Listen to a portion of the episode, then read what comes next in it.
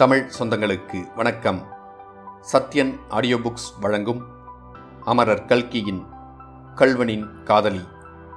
வாசிப்பவர் சத்யன் ரங்கநாதன். பகுதி இரண்டு. அத்தியாயம் நாற்பத்தி ஏழு. பூமி சிவந்தது. முத்தையா நல்ல இடம் பார்த்து கொண்டு வந்து உட்கார்ந்திருக்கிறாய். நீ எவ்வளவோ சரியாக அடையாளம் சொல்லியிருந்தும் கண்டுபிடிப்பதற்கு திண்டாடி போய்விட்டேன். எவ்வளவு அடர்த்தியான காடு? இதில் புகுந்து வருவதற்கு ரொம்ப கஷ்டப்பட்டு போய்விட்டேன் என்றான் கமலபதி. பிறகு இதற்கு பொருத்தமாய் ஏதோ ஒரு பாட்டு இருக்கிறதே அது என்ன? என்று சொல்லி ஒரு நிமிஷம் சிந்தனையில் ஆழ்ந்துவிட்டு ஆமாம் பாரதியின் பாட்டுத்தான் என்று கூறி பாட ஆரம்பித்தான். திக்குத் தெரியாத காட்டில் உன்னை தேடித் தேடி இழைத்தேனே மிக்க நலமுடைய மரங்கள் பல விந்தை சுவையுடைய கனிகள் எந்த பக்கத்தையும் மறைக்கும் வரைகள் அங்கு பாடி நகர்ந்து வரும் நதிகள். மலைகளைத் தவிர பாக்கி வர்ணனை எல்லாம் மிகவும் பொருத்தமாயிருக்கிறதல்லவா? என்றான் கமலபதி. அப்போது முத்தையன் சொன்னான் அந்த பாட்டில் இதையெல்லாம் விட அதிக பொருத்தமாயிருக்கும்படி வேறொன்று இருக்கிறதே. பெண்ணே உனதழகைக் கண்டு மனம் பித்தம் கொள்ளதென்று நகைத்தான். அடி கண்ணே என திரு கண்மணியே உன்னை கட்டித் தழுவ மனங்கொண்டேன். இவ்வாறு பாடிவிட்டு முத்தையன் கமலபதியை சுற்றிச் சுற்றி வந்து நாடக மேடையில் திருடன் ஆடுவதைப் போல ஆடத் தொடங்கினான். உங்களுக்கு என்ன கிராக் பிடிச்சி போச்சா? என்ற குரலைக் கேட்டு இரண்டு பேரும் திடுக்கிட்டு பார்த்தார்கள். முகமது ஷெரீப் சாயிபுவின் கண்களில் தீப்பொறி பறந்து கொண்டிருந்தது. அரே உங்களுக்கு பிழைச்சு போக இஷ்டமில்லை என்று தோணுகிறது. தூக்கு மேடையிலே சாகத்தான் இஷ்டமா? இந்த லைன்கரை சாலையிலே இன்றைக்கு கிழக்கே இருந்து மேற்கே நூறு சிவப்பு தலைப்பாகையும் மேற்கே இருந்து கிழக்கே நூறு சிவப்பு தலைப்பாகையும் போயிருக்கு. இங்கே நீங்கள் பாட்டு படிச்சு கொண்டு கூத்தடிக்கிறீங்க என்றார் சாயபு. கமலபதி அவரிடம் நெருங்கி வந்து பாய் கோபம் வேண்டாம் நாங்கள் செய்தது தப்புதான். நீங்க போங்க இதோ உங்கள் பின்னாலேயே நான் வந்துவிடுகிறேன் என்றான். ஆமாம் நான் போகத்தான் போகிறேன். நீங்கள்தான் சாகத் துணிஞ்சிருந்தால் நான் ஏன் மாட்டிக்க வேணும்? இதோ நான் போகிறேன். ஐந்து நிமிஷத்தில் நீ என் பின்னோடு வந்து சேர்ந்து கொண்டால் ஆச்சி இல்லாட்டா இந்த பொம்பளை எனக்கு வேண்டாம் என்று தலாக் சொல்லிட்டு போய்விடுவேன் என்றார் சாயபு. பிறகு முத்தையன் முதுகில் தட்டி கொடுத்து தேகோ உஜார் என்று ஜாக்கிரதைப்படுத்திவிட்டு காட்டுக்குள் புகுந்து போகத் தொடங்கினான். கமலபதி முத்தையா நானும் போக வேண்டியதுதான். எனக்கென்னமோ போக இஷ்டமே இல்லை. உன்னுடன் இந்த காட்டில் இப்படியே இருந்து காலங்கழித்து விடலாம் என்று தோன்றுகிறது. ஆனால் முடியாத காரியத்தை பற்றி யோசித்து என்ன பிரயோஜனம்? நான் போகிறேன். நான் சொன்னதெல்லாம் ஞாபகம் இருக்கட்டும் என்றான். கமலி ஒருவேளை நம்முடைய பிளானெல்லாம் தவறிப்போய் எனக்கு ஏதாவது நேர்ந்துவிட்டால் நீதான் அபிராமியை காப்பாற்ற வேணும் என்று தழுதழுத்த குரலில் சொன்னான் முத்தையன். சரிதான் போ. நம்முடைய பிளான் எதற்காக தவறிப்போக வேணும்? எல்லாம் சரியாய் நடக்கும். பார் இன்னும் பத்து நாளில் நீ ஷெரீப் சாஹிபுடன் போய் காரைக்காலில் கப்பல் ஏறிவிடப் போகிறாய். நாங்கள் உன்னை சென்னை துறைமுகத்தில் சந்திக்கப் போகிறோம்.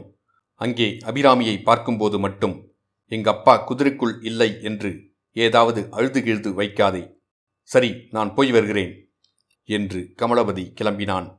கிளம்பினவனை முத்தையன் கையை பிடித்து தன் பக்கத்தில் உட்கார வைத்து கட்டி தழுவிக்கொண்டான் நீ என்னமோ சொல்கிறாய். ஆனால் எனக்கு மட்டும் நம்பிக்கை ஏற்படவில்லை. உன்னை நான் பார்ப்பது கடைசி தடவையோ என்னமோ. யார் கண்டது? என்று முத்தையன் சொன்னபோது அவனுடைய கண்களில் நீர் துளிர்த்தது. அப்போது கமலபதி தன் முகத்தில் புன்னகை வருவித்துக் கொண்டு அதிருக்கட்டும் முத்தையா இப்போது ஸ்ரீமதி கல்யாணி தேவியார் நம்மை பார்த்தால் என்ன நினைத்துக் கொள்வார்கள்? என்றான். முத்தையன் கலகலவென்று நகைத்தான். நினைத்துக் கொள்வது என்ன? ஆபத்துதான். சரி நேரமாய்விட்டது. போய் வா என்றான். ஓஹோ கல்யாணி வரும் நேரமாகிவிட்டது என்கிறாயா? நான் அவளை பார்த்துவிட்டுதான் போகிறேனே. ஒரு சக்கலத்தி சண்டை போட்டு பார்க்கலாம் என்றான் கமலபதி. ஐயோ வேண்டாம் நீ போய் வா என்றான் முத்தையன். கமலபதி கோஷாங்கியை கையில் சுருட்டி எடுத்துக்கொண்டு திரும்பி திரும்பி பார்த்து சிரித்து கொண்டே சென்று காட்டுக்குள் மறைந்தான். கமலபதி போய் சுமார் அரை மணி இருக்கும். முத்தையன் வழக்கம்போல் மரத்தின் வேரில் தலையை வைத்து படுத்து கொண்டிருந்தான். இன்றைக்கு ஏன் கல்யாணி இன்னும் வரவில்லை? என்று எண்ணமிட்டு கொண்டிருந்தான். நிஜமாகவே கமலபதி சொன்னது போல் நேர்ந்திருந்தால்?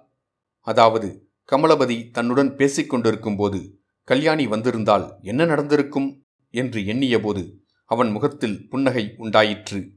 தன்மேல் அவளுக்கு சந்தேகம் உண்டாகியிருக்குமா? கோபித்துக் கொள்வாளா அல்லது அழுவாளா? சாதாரண விஷயங்களிலேயே அவளுக்கு ஆத்திரம் வந்துவிட்டால் ரகளைதானே இந்த சமாசாரத்தில் கேட்க வேண்டுமா? அப்புறம் நிஜம் வெளியாகும்போது என்ன செய்வாள்? கோபம் எல்லாம் பறந்து போய் சிரிப்பாள் அல்லவா? நல்ல வேடிக்கை என்று தனக்குத்தானே சொல்லிக்கொண்டான் முத்தையன். ஆ அது என்ன? அந்த புதர்களுக்கிடையில் சிவப்பாய் தெரிகிறது? முத்தையனுடைய நெஞ்சி கோயில் நகராவைப் போல் அப்போது அடித்துக் கொண்டது. இதோ இந்த மரத்தின் மறைவில். அதோ அதோ அதோ அவ்வளவும் சிவப்பு தலைப்பாகைகள். இது நிஜமா சித்தப்பிரமையா அல்லது கனவா? முத்தையன் கண்ணை கசக்கிவிட்டு பார்த்தான். கனவும் இல்லை பிரம்மையும் இல்லை நிஜந்தான். போலீஸ்காரர்கள் தன்னை நாலாபுரமும் சூழ்ந்து கொண்டிருப்பதை முத்தையன் உணர்ந்தான். இது சந்தேகமரத் தெரிந்தவுடனே முத்தையனுடைய உள்ளமும் தெளிந்துவிட்டது. அந்த உள்ளத்தில் இப்போது அணு அளவும் குழப்பமில்லை.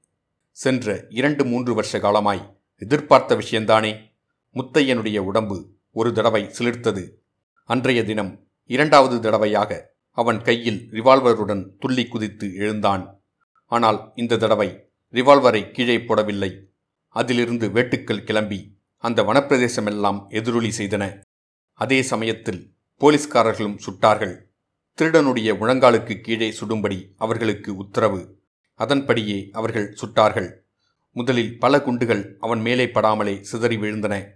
கடைசியாக ஒரு குண்டு முத்தையனுடைய காலில் பட்டது. அதனால் அவன் கீழே விழுந்த சமயத்தில் இன்னும் நாலு குண்டுகள் அவன் மீது பாய்ந்தன. ஒன்று தோளின் மேல் ஒன்று விழாவில் ஒன்று தொடையில். இப்படி முத்தையனுடைய தேகத்தில் இரத்தம் பீரிட்டு அடித்தது. அவன் விழுந்த இடத்தில் பூமி நெடுந்தூரம் இரத்தத்தினால் சிவந்தது. அடுத்த கணத்தில் பத்து பனிரெண்டு போலீஸ்காரர்கள் சேர்ந்தாற்போல் ஓடி வந்து முத்தையனை பிடித்து கட்டினார்கள். இத்துடன் அத்தியாயம் நாற்பத்தி ஏழு முடிவடைந்தது. மீண்டும் அத்தியாயம் நாற்பத்தி எட்டில் சந்திப்போம்.